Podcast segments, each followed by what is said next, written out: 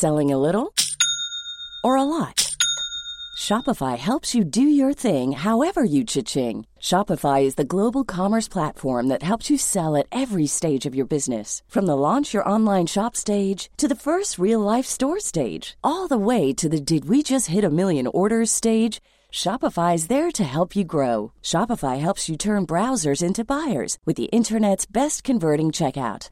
36% better on average compared to other leading commerce platforms because businesses that grow grow with Shopify. Get a $1 per month trial period at shopify.com/work. shopify.com/work.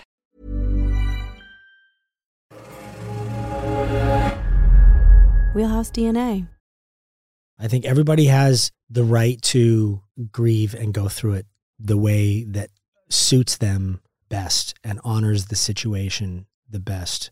Grieving is uh, a difficult experience for me. Just really wrapping my brain around the concept of this person that was such a big part of my life. That's done. I'm never physically going to have him sitting in front of me again. From Wheelhouse DNA and ACAST, this is Comfort Food, a show about life, loss, grief, celebration, and the meals that support us through it all. I'm your host, Kelly Rizzo. My guest today has been a working actor in Hollywood since he was just a kid and has experienced the extreme highs and lows that come with growing up in the spotlight. His TV and movie credits are far too many to mention here, but I was recently a guest on his podcast called Oldish, which is a super exciting project that I had a blast doing. He also appeared with me on the show Special Forces that you can catch now on Hulu. He's a wonderful actor, podcast host, and now friend. So without further ado, please join me in welcoming Brian Austin Green.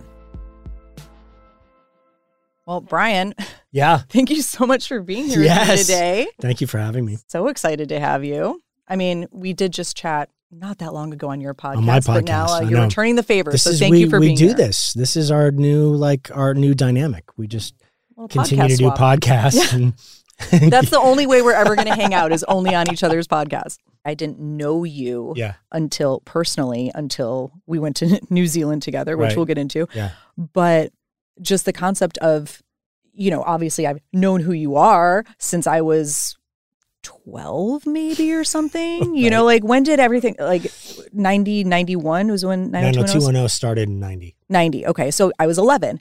So literally since 11 and you're a teenager, you know, and I, I'm like, you're horribly in the dating me right now. well, you still don't think of yourself that far removed from even being a teenager. right, yeah, Uh, and you, I mean, God, you you proved just being on on the show that age is literally just a number. I mean, the the only thing I noticed about myself because I I felt really good doing the show. I felt like if if Special Forces was literally just the uh, the challenges and that I could have stuck it out. Um, but the your body at fifty just does not recover the The same in way it between did stuff. at twenty. It was the in between stuff that really got to us. And I, guess was we'll so sore. Yeah, and we'll let let's state for the record here that that's how we met was on Yes. Special Forces Yeah. World's Toughest Test, Yeah. this show, this crazy show that we just did for Fox. But I want to talk about why you did it in the first place. And this is what I was so fascinated by when we first met. We had a long car ride together. Like did. it was either maybe the first day or the second day. Yeah. And you were just I, I didn't know your story of what you had gone through. And Yeah. obviously I want to hear more about that. But the reason why you went on the show was to prove something to yourself Yeah. and to show yourself and I'm sure your family and your friends that physically and emotionally that you made it back from this incredibly traumatic, horrific Yeah. physical challenge that you went through. Yeah. So if you could talk a bit about why you went on the show, but then also if we could get into, you know, what, What that was that time was happened. like for Yeah. you. Yeah. So, um, yeah, I was, I was somewhere around 40 years old. It's all the dates are a bit foggy to me because of the brain fog and everything that I went through. But, uh, I had, I had had some health stuff leading up to it, uh, ulcerative colitis, vertigo. I had a bout of that for like three months and it was really severe. but it was uh, no matter who, what doctor I went to see, it was undiagnosed. They they couldn't make any sense of what was going on. And then all of a sudden, I started having this neurological stuff happening. It's and it was it happened slowly. I started noticing, like in driving, these little things and slurring little words here and there, and it was scary as shit because I was like, I don't, what is going on? Like, I'm an, I love, I'm an avid driver. I love driving. I've, I've raced cars before, and I'm hitting curbs and like oversteering and doing things that aren't me. And then it just like quickly regressed. Uh, it just, it, it went from zero to 60 in like a week and a half time. Oh, that fast. Oh, yeah, yeah. Oh, I didn't. Wow. To the point where I couldn't walk. I couldn't talk. I couldn't say more than like a word or a syllable, honestly, every like 15, 20 seconds.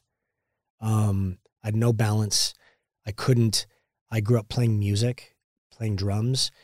I couldn't play the drums at all. Like I would sit behind a drum set and I couldn't get my hands to find where the drums were. I play piano. I couldn't play, I couldn't read. I couldn't write. I couldn't, um, the brain fog that I had was so bad. I've told this story before.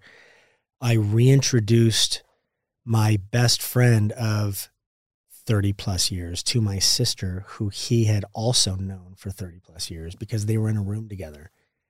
I was like, "Oh, Scott, have you met my sister Lorelai before?" Oh, and he wow. was, and he was like, "Whoa!" Like he, he it's there were those constant um, realizations of how intense the brain fog was that I was going through, and I, brain fog is funny because you don't realize that you're necessarily having it. Right. It's just your brain is working a certain way, and that's just what it is. So yeah, coming out of that, having to do physical therapy, speech therapy, all of that. And then coming out of it at like 45 years old. So it took five years. Took four and a half years to completely come out of. Yeah. So of that, and I, I feel like I asked, but it's still so No, ask. hard for me to comprehend. Of where you were, let's say, completely incapacitated for the most part. Like, how long was that period? That was about, got a year. So a year of not like walking, talking. A year of literally just listening and like being on the outside of life and being a prisoner in my body and not, it Were was. you in a wheelchair? No, I wasn't in a wheelchair, but I shuffled like I was 90 with my hands up here like a T Rex. Okay, so you could physically at least like do like could you get in, in and out of bed type of I thing? could get in and out Okay. of bed, but it was um the the strange thing about that experience was because its nervous system it was uh you know when your body like kind of tenses up and freezes up and you're you're I felt like everything every movement I was doing was like pushing against my body's natural instinct to not do that. So I didn't have full range of motion because I couldn't get my arms to stretch completely fully. Um, so it was all, it all ended up being these like tiny little movements. And the hardest thing coming out of it was you sort of learn how to deal with it while you're in it. So I would talk because I couldn't speak really well. I would talk a lot with my hands and make sure that I signed things enough where people visually could understand, even though I couldn't say it. So then you're coming out of it and really getting your speech back together. But then I had to like unprogram myself from using my hands so much and, you know, talking about knocking on a door and like showing what it was like to knock on, you know, all these yeah, things. So that- so you're Visually, undoing all right. of this stuff that uh, that is like a survival mechanism that you uh, sort of latch onto for four and a half years. and if I remember correctly, you said you found a doctor who really was able to get to the bottom of it. A And it natural was doctor. it was like an an inflammatory thing, right? It you had it was a dietary inflammatory thing. I had. It's not that I have a severe allergy to things, um, but I'd been eating eating gluten and dairy my whole life, and because it was all internal inflammation, I had no idea that there was anything going on, um, and it just slowly caught up to me. And my body, it turns out, was in this like perpetual fight or flight mode for years uh, because it was always fighting what I was putting into it. So then when I would get sick or any of those things, it, my my body would just become overwhelmed by trying to deal with all of it and fight any of it. So eventually it just did like a reset basically. Well, it's so interesting that we're learning now how much inflammation can affect the body. I mean, it's such a big thing now like anti-inflammatory, you know, foods and anti-inflammatory thing like just wellness things to do for your health um, and supplements that you know can stop some of this inflammation that you're learning not only affects the body but the brain. I've I've worked out in a gym my whole life. Like I I enjoy but I've never once thought like, "Oh, I should like take some some nutrition like some, you know, some supplements and some things for my brain health as well." You just don't even think about it. Like it's, it's this thing in your head right. that is protected by your skull and your so you don't see it you don't experience it until all of a sudden it's not there and you realize that's the computer that runs all of this. It doesn't matter what shape you're in, it doesn't matter uh, how well versed you are in anything. At the point when the computer shuts off, you are just sitting there waiting for it to start rebooting and reconnecting with things. It's crazy. Well, speaking of uh, gluten and dairy, even though you just said No, it so- might have been an issue, No. you also told me I'd like for you to tell me what your favorite comfort food is because we might have some here for you. My favorite comfort food is lasagna. I am I am uh, Italian. It's a huge part of me. Uh, Got a paisan in the house. Yeah, i- it's just sort of a I I love pasta. I I've learned now everything in moderation. So it's like I I try and avoid gluten in those things as much as possible. So then I can eat them every once Okay. in a while and be okay. Okay, so I'm not going to injure you today. No, you're not. You're not gonna you're not gonna undo you anything. Authentic, real lasagna that is real dairy and Okay. real uh, no, that sounds amazing. gluten, right? wait. Okay, okay. Well, we're gonna delicious. we're gonna get some in here for you. But uh, so tell me why, like, even when you were going through this, Mhm. Was food something that you were? I mean, were you still able to like eat what you wanted, or No. you weren't even able to really have a normal No, uh, well, food experience? because because it was undiagnosed um i was terrified i was like what you know what is going on is it because of something i've eaten is it like is there uh, you know if it's undiagnosed like is it possible that i can do something stupid to um cause it to happen again and i didn't want to relapse and have to go through any of it again All right, so this is actually a lasagna bolognese. So, of course, I'd say bolognese. Um, but a lasagna with meat sauce, and it Mm. looks like there's a creamy ricotta bechamel layer in here too. And i'm, lov- look, I'm loving even, all of these words that you're It's using It's even got like the crispy edges, and it's just like this thick, hearty meat sauce. And this is it's so good honestly, this might be one of the best lasagnas I've ever had because it's it's a very you could tell they cooked this sauce for a very long time. it's got all the stuff Mhm. it checks all the boxes Oh, that was good. Mm. That was a good bite. That was Yeah, a solid bite. yeah. Okay, so now why? I know you said because you're Italian, but like, Yeah. is there, let's say, even a specific memory where you can think back to even childhood and maybe this specific meal or something similar? Like, you know, you're having a rough day and your mom's like, let me make you some lasagna. you know, like what, like, like how did this become your favorite comfort food? or- So, uh, my mom was one of the because there were three kids in the house, and my mom was super busy. So she had her five or six recipes that she would cycle through every week. So it was like, okay, I'm doing the the flank steak today, and then I'm doing the lasagna tomorrow, and then I'm doing the. So you knew things were coming, and it, they became these sort of regular staples of every week. It was like, Oh, okay, kind it's you know, yeah, well, yeah, it's uh it is what you make of it. it is it is how you experience it, but it was um so there are those things from that weekly menu that were just the things that I ate growing up and lasagna and pasta and manicotti and those that was one of them. She would cycle pa- uh, pasta dishes were good because you could do variations Yeah, yeah. of them, but they were still very simple to do. we talked about lasagna is actually one of the tougher ones of them all. Yeah, it's hard. Because, oh, this is so good. This is really good. I mean, come on now. How can lasagna not be a comfort food Right? for people? See, yeah, mine would be. I mean, this is very cozy and comforting to me as well. I was very excited when you said lasagna. I was like, um, okay, uh, I'm not gonna, Mm. I'm not gonna fight you on that.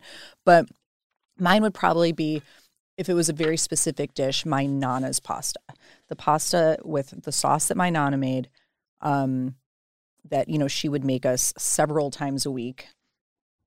That was just always Did she always kind of have a like a pot of sauce going? So it was yeah. So every time we'd go to her house or when she would come to our house a lot, it was you know, and she there would be like wanted food. sometimes there were meatballs, sometimes there weren't. Sometimes she would do a meat sauce, sometimes it was Variations, more of like a marinara.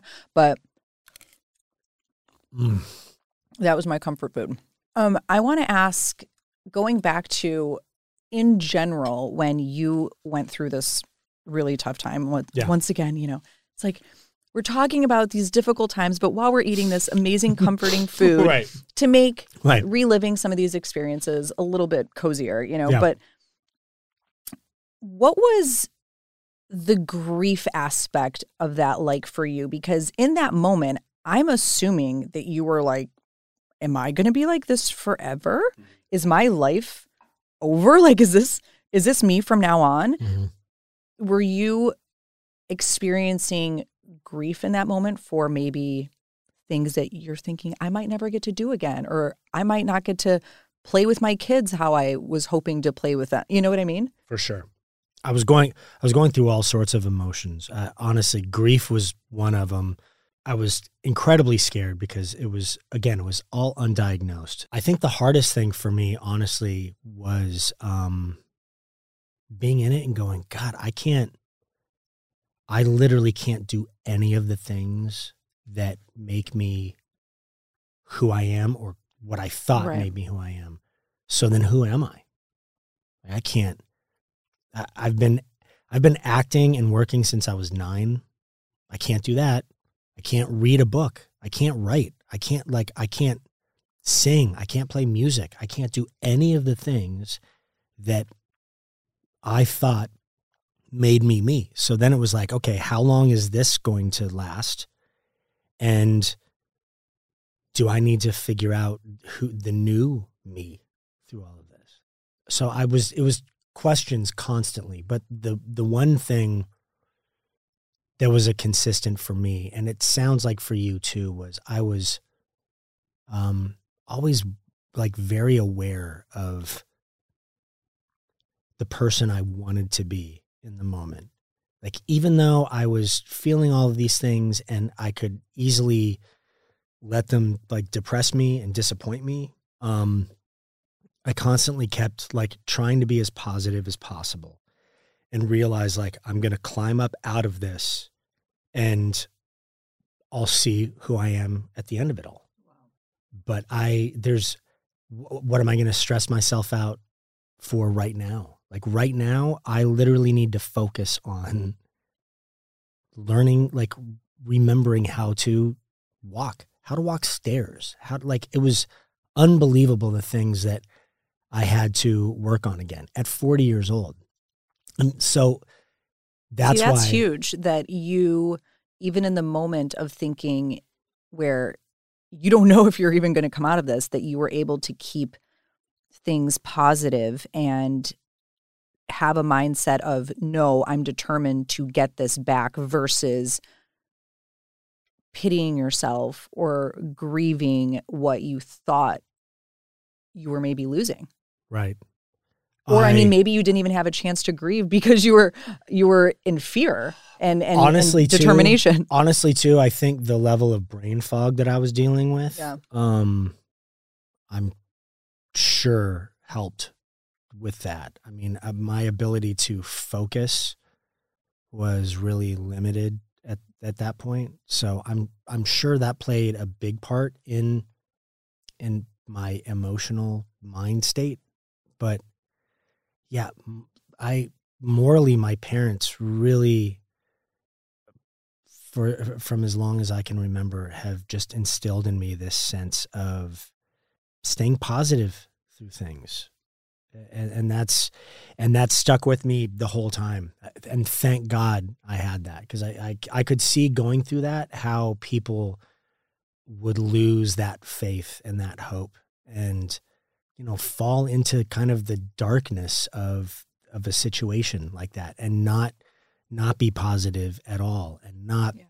and not look for silver linings whenever they could find them what would you say the most helpful things that people around you, whether it was your family, your parents, your kids, what was to support you during that time? What was the most helpful thing that people did? And then the least helpful thing that people did? It's a good question. Honestly, I think when people were just in my space, that was the best for me. I nobody was going to be able to say anything that helped me at all through it because it sucked. Right. You're just in it. Right. So it's like I just want to have I remember I just I loved having people around me that I could feel the love from because I needed that. I I needed that warm feeling of safety around me. People asking me how I was feeling or uh, to update felt like homework after yeah. a while. It was like I don't want to I'm barely getting through these days. I don't want to sit and then talk about the progress of the day every single day. Like that's not yeah. that doesn't help me at all. If anything, it forces me to look back on a tough day that I went through because they were all tough days. So you just wanted the the proximity, like the closeness yeah. of your loved ones nearby, just being there, not necessarily them trying to fix it because there was nothing anybody could do to fix it. There was nothing anybody could do. So for me, it was like I wanted as much normalcy as I could okay. around me. I wanted people just around me being the people that they are around me. I wanted my friends being around me just joking and being that. And if it if it made me laugh in my own way and I could just sit and listen to that, it was like, oh, this is great. It's a great day. This is so much mm-hmm. fun. We've all learned that comedy can be very, oh, very helpful throughout God, the darkest can it, times. Can it not? It's unbelievable what what it does.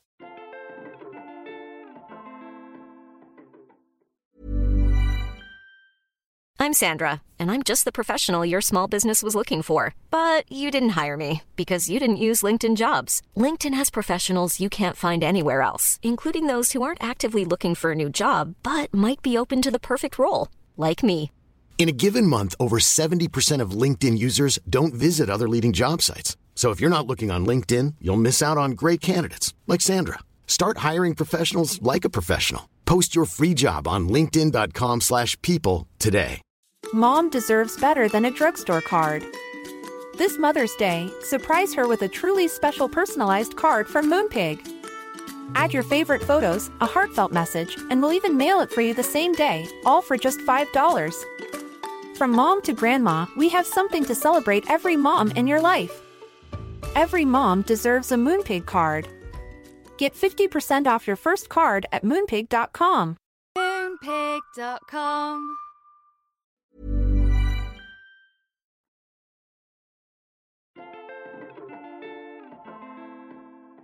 Now, I mean, have you? I know we talked about this a bit on your podcast with yeah. Sharna and the loss of her father, but have you suffered, let's say, a sudden, aside from, well, I'd like to talk about this too. Your friend, Luke yeah. Perry, like that yeah. was a very sudden loss. Have, besides that, have you suffered a sudden loss? Because I know obviously my loss was sudden. very, very sudden and it was just, you know, it just shakes your whole world. So, what was that like for you? And going through that, let's say, grief period? I was in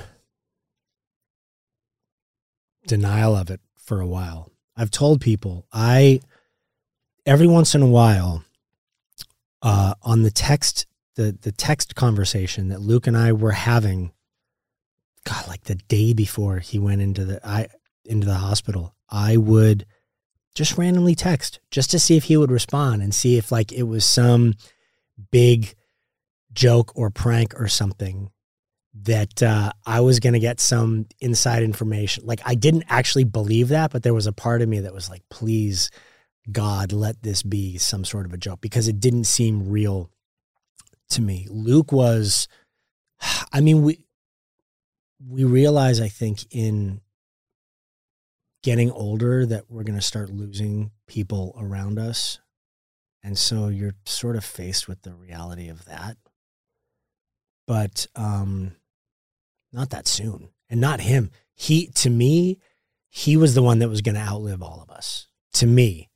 So when he passed, I was just incredibly sad, incredibly shocked. I've never I've never had a sudden loss in my life like I did with Luke. He was a brother for me. Literally, I'd known him before we started doing 90210. Um and he's somebody that I really um took pride in like mirroring my life after because he just so inspired me just in the way he touched people and was with people um and he's still to this day something someone that when something is happening in my life i'll take a minute and think what would luke think in this situation or how would he handle this or what and i i, I can't imagine i'm ever going to stop doing that So you've been able to take him with you in that aspect of thinking of it's all you have how he would respond to a situation and knowing his advice. But you can hear his voice in Yeah. a sense still in your head. as I'm sure you can with Bob. Oh, it's yeah. like it's a thing of there's I am so grateful that I had the time with him that I had and I had the life with him that I had and I had the true knowing and loving with him that I had uh, on both sides. I'm so incredibly lucky that he loved me the way he did. Um, so that's what sticks with me selfishly is that thing of like I God, what a blessing it was to have this person in my life the way I had them in my life and to have that experience that is truly individual. I know the relationship that I had with him was our individual relationship. It wasn't like a fan, like it wasn't, you know, just a, um, like a casual friend kind of thing, or it wasn't ever that kind of interaction. It was very, we knew each other deeply. He knew how I was feeling at the time I was feeling it, and vice versa. And that's, it's at the end of the day, it's amazing because, you know, we, we're going to lose people anyway. But the fact that we had people in our lives that were as um, as kind and as loving and as great an experience as he was for me, and I'm sure Bob was for you. That's I amazing. they were friends.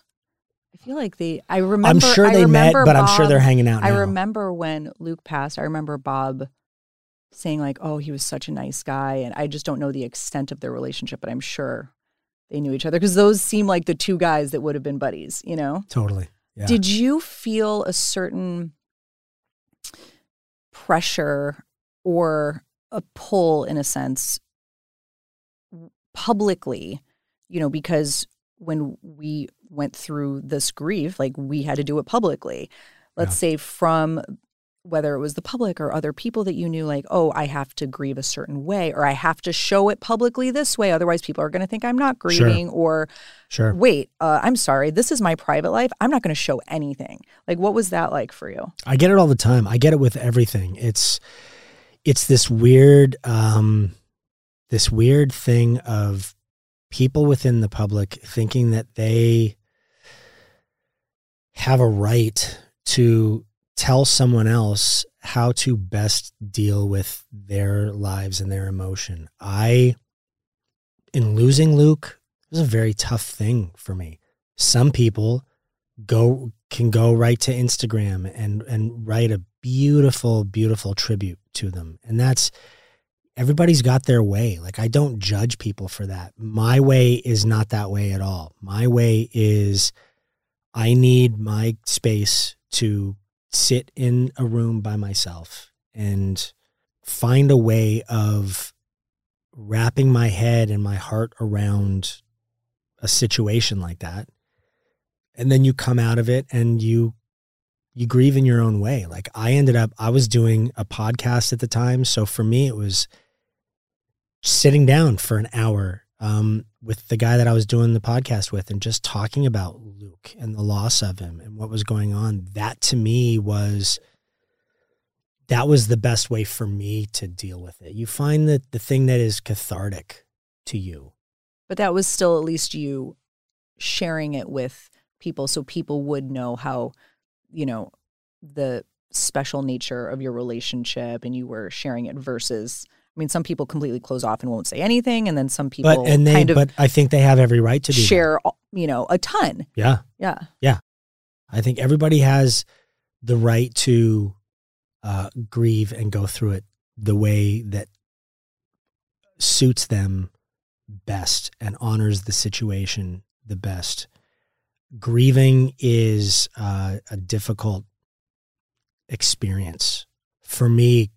Just really wrapping my brain around the concept of this person that was such a big part of my life. That's that's done. I'm never physically going to have him sitting in front of me again. That was it's it's that thing of like trying to wrap your head around the concept of the universe going on forever. Right. Like Yeah. how what do you mean? How does that, you know? And, and so I had the same thing in my head. I still have the lock picture on my phone is still the last picture that Luke sent me. Oh wow. And I can't and I've tried changing it and I just can't. Wow. I can't how, because how long before he passed did he send that to you? like 2 days. He oh, was wow. Okay, he so was you at were the in beach. contact. To oh, he was very- we had had lunch like 2 days before. And uh, and I was telling him about all of the neurological stuff that I had gone through because I I was so embarrassed of it while I was going through it. I didn't really share it with anybody. I just sort of went through it quietly on my own with like the immediate people that were around me.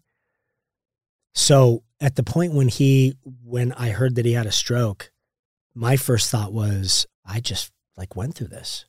I just went through you know all of the speech therapy physical therapy all, all the stuff that you need to do. So i who better to help him through this than me? I literally am just coming out of this now. And then it was just And then he passed. right. it was i it was the next day. It was like oh there's it, it- he had he had passed away. Did you feel this almost sense of either a, you know, like gratitude for wow, like that could have happened to me, but it didn't, or b like almost a sense of guilt, like oh, why did, how am I okay? I I came through this thing, and then you know he didn't.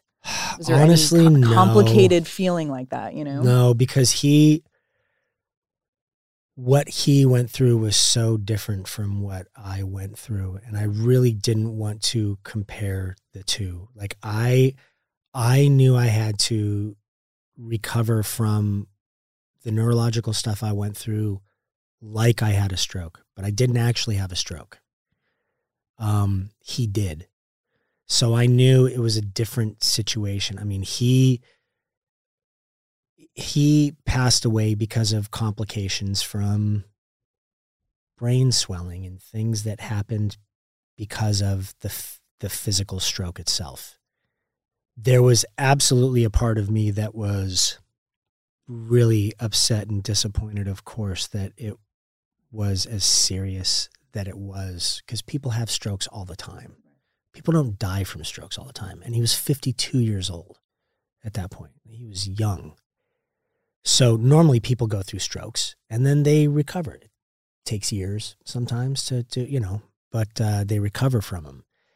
And I knew there there was a part of me with him, with the loss of him, where I felt like maybe that was the best thing to happen for him because Luke was very Luke took pride in who he was. He was very quick witted he was very kind. He was very generous. And to have to not have any of th- those any of those things missing at all would have so severely affected him i i think for for recovery possibly taking 4 years anywhere near there it would have been really really difficult for him uh, Luke honestly was either he to me he either had to be 100% or or not. There there was no middle ground. I think about that with Bob all the time too.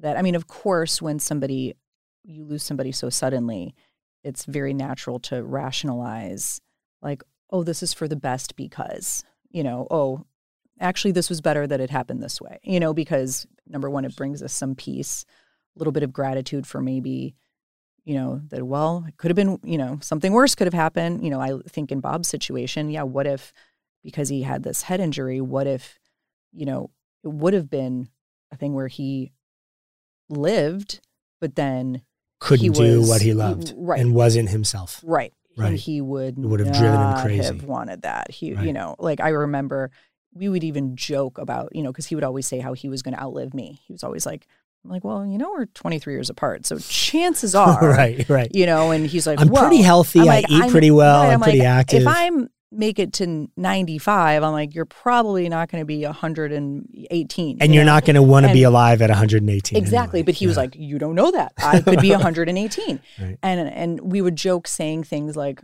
you know, well, one day I'm going to be taking care of you and, you know, helping you go to the bathroom and things like that. And he was like, absolutely not. You will never be doing that for me. Like I either he'd say like, I will get somebody else to do it or like, please God, Hold just up. take me before Right. that happens, you know? Yeah. And so that was one of those things that I was like, well, at least it, it's better to have that than for him to be, you know, in a state where he's not fully himself. honestly in grieving too it's like you're looking for those silver lining things and it's for you know it's uh, it's one of the things i think that makes it so individual in, in grieving is like you have to find the things that bring comfort to you in getting through a horrible situation. And so if that if that thinking helps you through the process at all then then that's what you think. You know, and some people may be like, "Oh, but that's such a morbid view, and I, I would have been better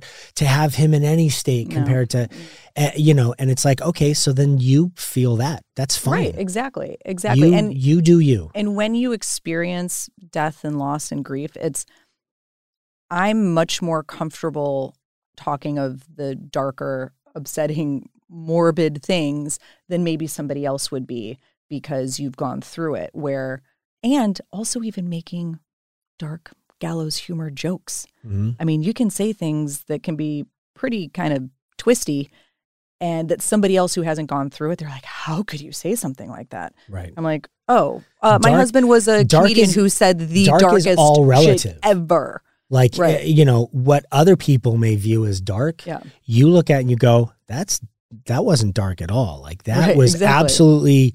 Who we were together. That's the humor that we shared, and I am Well, that's just how we talk to each other on a daily lose that. basis, you know? Right. I like in speaking to him directly, I'm going to continue to speak to him the way we've always spoken to each other. Yeah. One thing that Sharna said during um, my podcast with you guys that was so interesting was she was also looking for those silver linings when she was telling about how she lost her father and how she was able to have a better relationship with him now than she was even when she was when he was alive. Yeah. um, which was very interesting that she was able to find that silver lining. Like because she went through such a you know intense loss as well. Like has she taught you anything now that maybe going forward, even if you let's say lo- lose somebody else one day, that you can I'm take some sure. of this knowledge from her. I'm sure. Uh, I, uh, I, I, again, I'm absolutely sure. I can't imagine who that person would be right now, or I think it's all relative and it's so individual with everyone.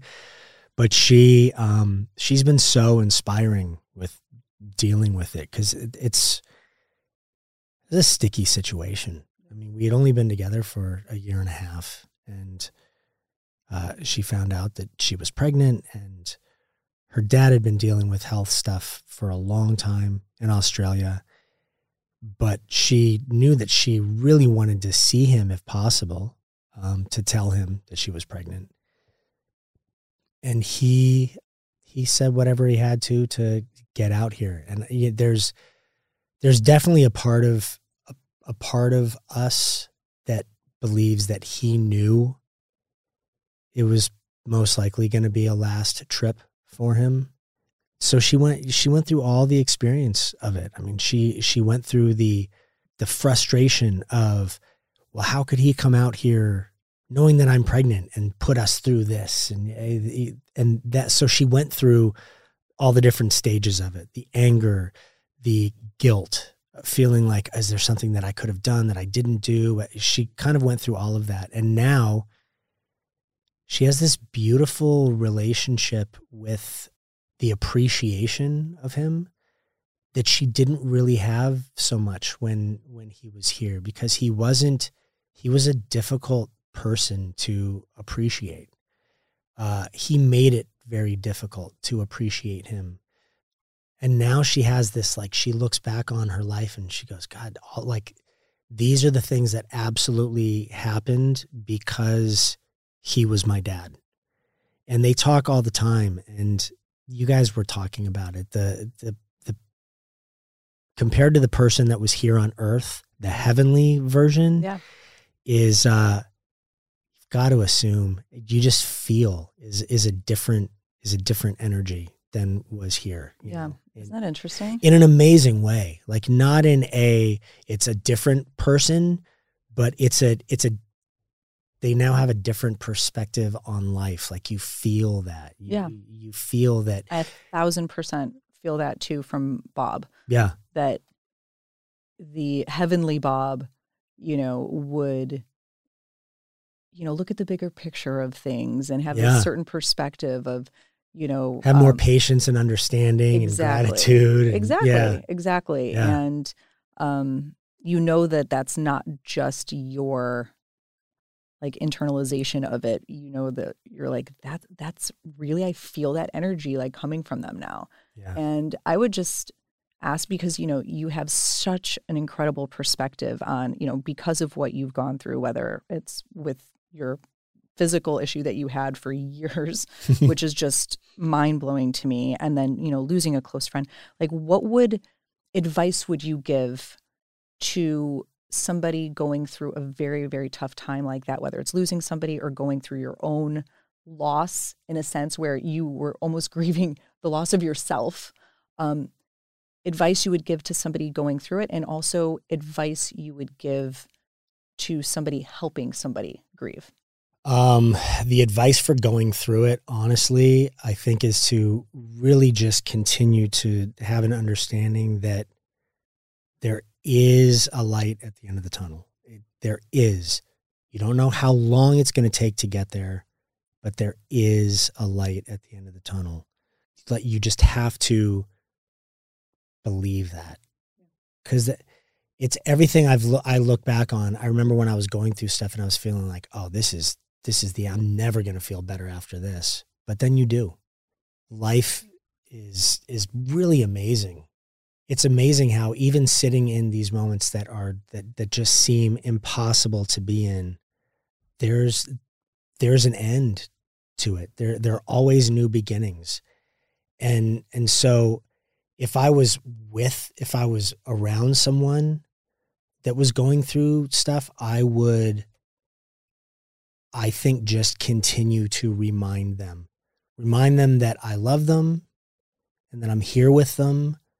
Um and that we'll get through it together. That's so important because looking back, that is everything that I wanted to hear at, at the time. You know, just knowing that somebody was there and they're like, I can't help you in every way right now. All I can do is say that I love you and I'm here for you and it will get better, I promise, because you don't, you feel so lost and hopeless. You're like, this sucks so bad. Like Right. I can't, I can't live in this for one more day. what this is go how could this ever get better but just to know that it does and now that you know you've gone through a lot and it does get better i've gone through a lot it does, It get, does better. get better.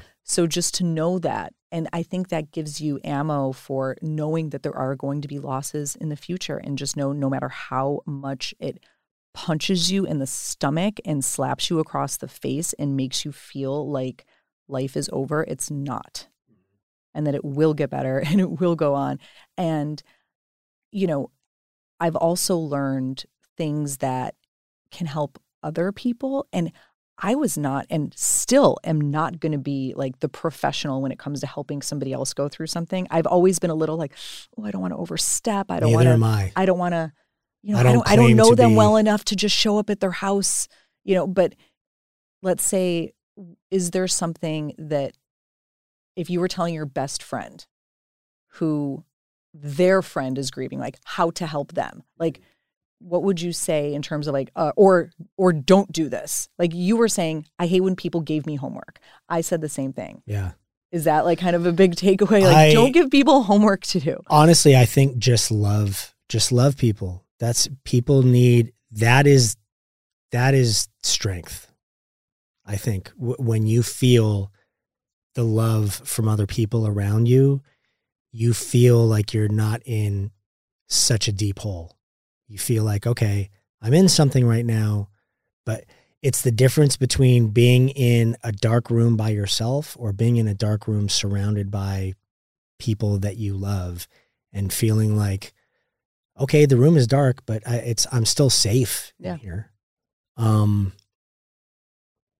i i would say just continue to talk people through that and and really let them know that they're safe that you will absolutely hold them and help them in dealing with their own stuff as much as possible. I think there's a I think there's a fine line between fixing, trying to fix people, and then trying to be there for people. I think um, the experiences are important.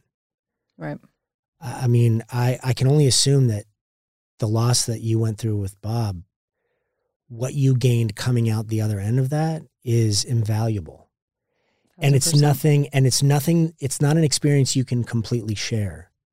You can tell people about it and you can give people advice if they're going through their own stuff, but you can't really make somebody understand the feeling that you went through at the time. now And it's not our job to do that. That experience you was can only do your best and that try to share experience as was for you, you to come through, come all the way through and come out the back of to be the person that you are. And, you know, different, I think the universe sort of puts in front of us things that we're capable of dealing with. yeah they say like god will never give you more than you can handle you know Yeah. Um, yeah.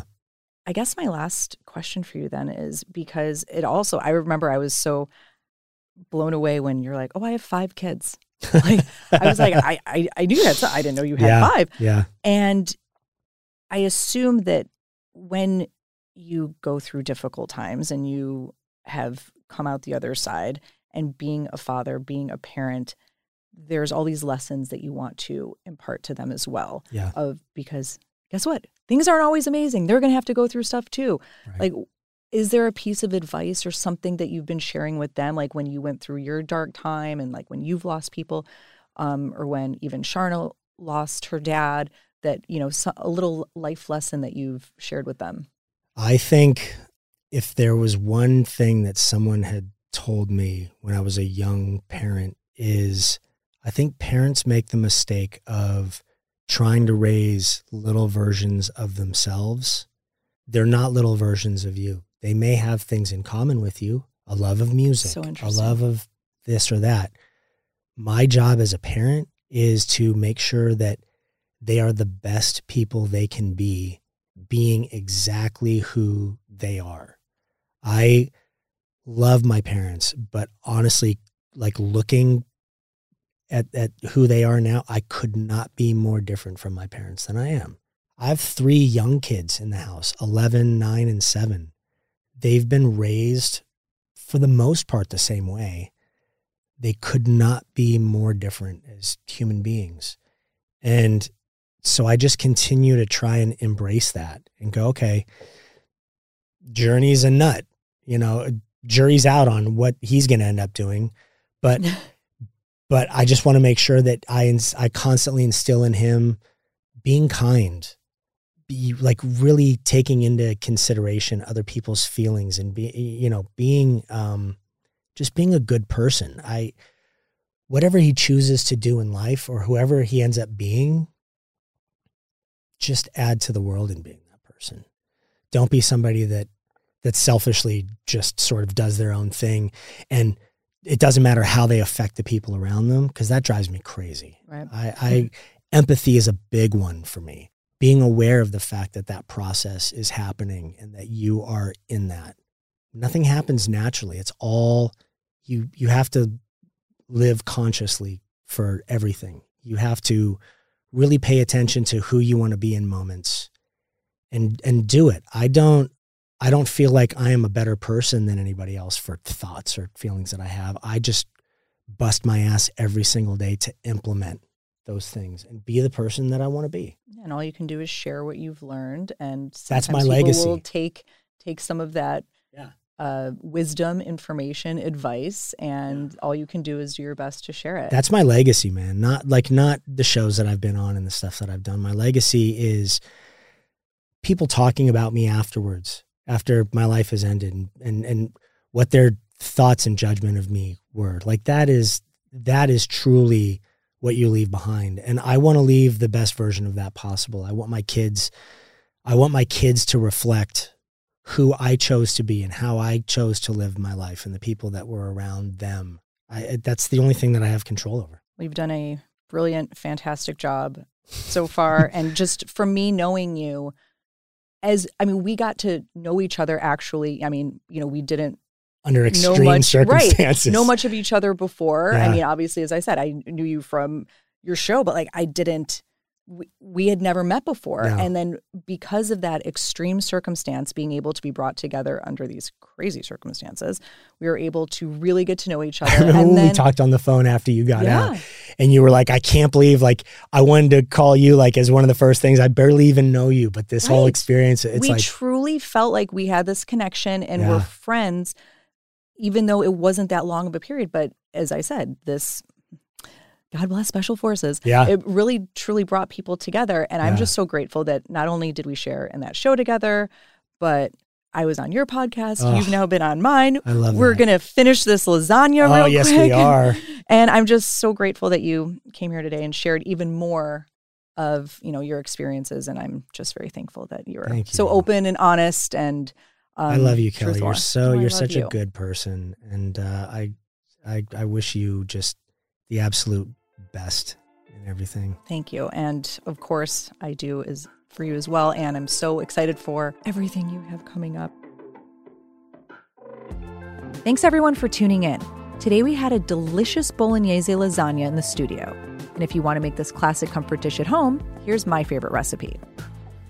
You're going to add some hot oil to a pan, add some minced carrot, onion, and celery to the oil and saute for about four to six minutes. Then you're going to add some ground beef and ground pork and cook until it's brown and cooked through. Then you're going to deglaze the pan with some red wine to get all those good bits up from the bottom. Then add some crushed tomatoes, salt, and pepper and mix it up. While that's cooking, you want to start your bechamel sauce, which is essentially just butter, milk, and flour with a dash of nutmeg. You're going to stir until it's nice and thick and creamy. Then you're going to boil your pasta noodles. Then you're ready to assemble.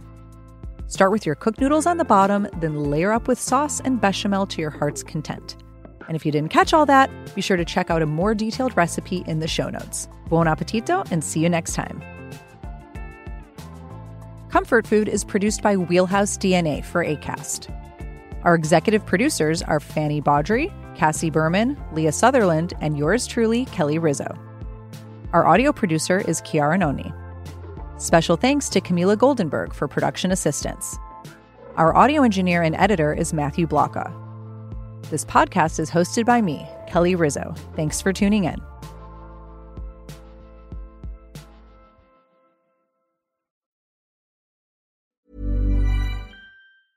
Okay, I have two new obsessions that I need to share with you. Impress No Glue Press On Manis and Impress Press On Falsies Lashes. Trust me, these are getting ready game changers. Both require no glue, so there is no damage to your natural nails and lashes, no mess, and no annoying dry times. Just one step and you're done. Boom. Instant glam. Visit impressbeauty.com slash presson and use code PRESSON25 at checkout for 25% off Impress Manicure and Press On Falsies.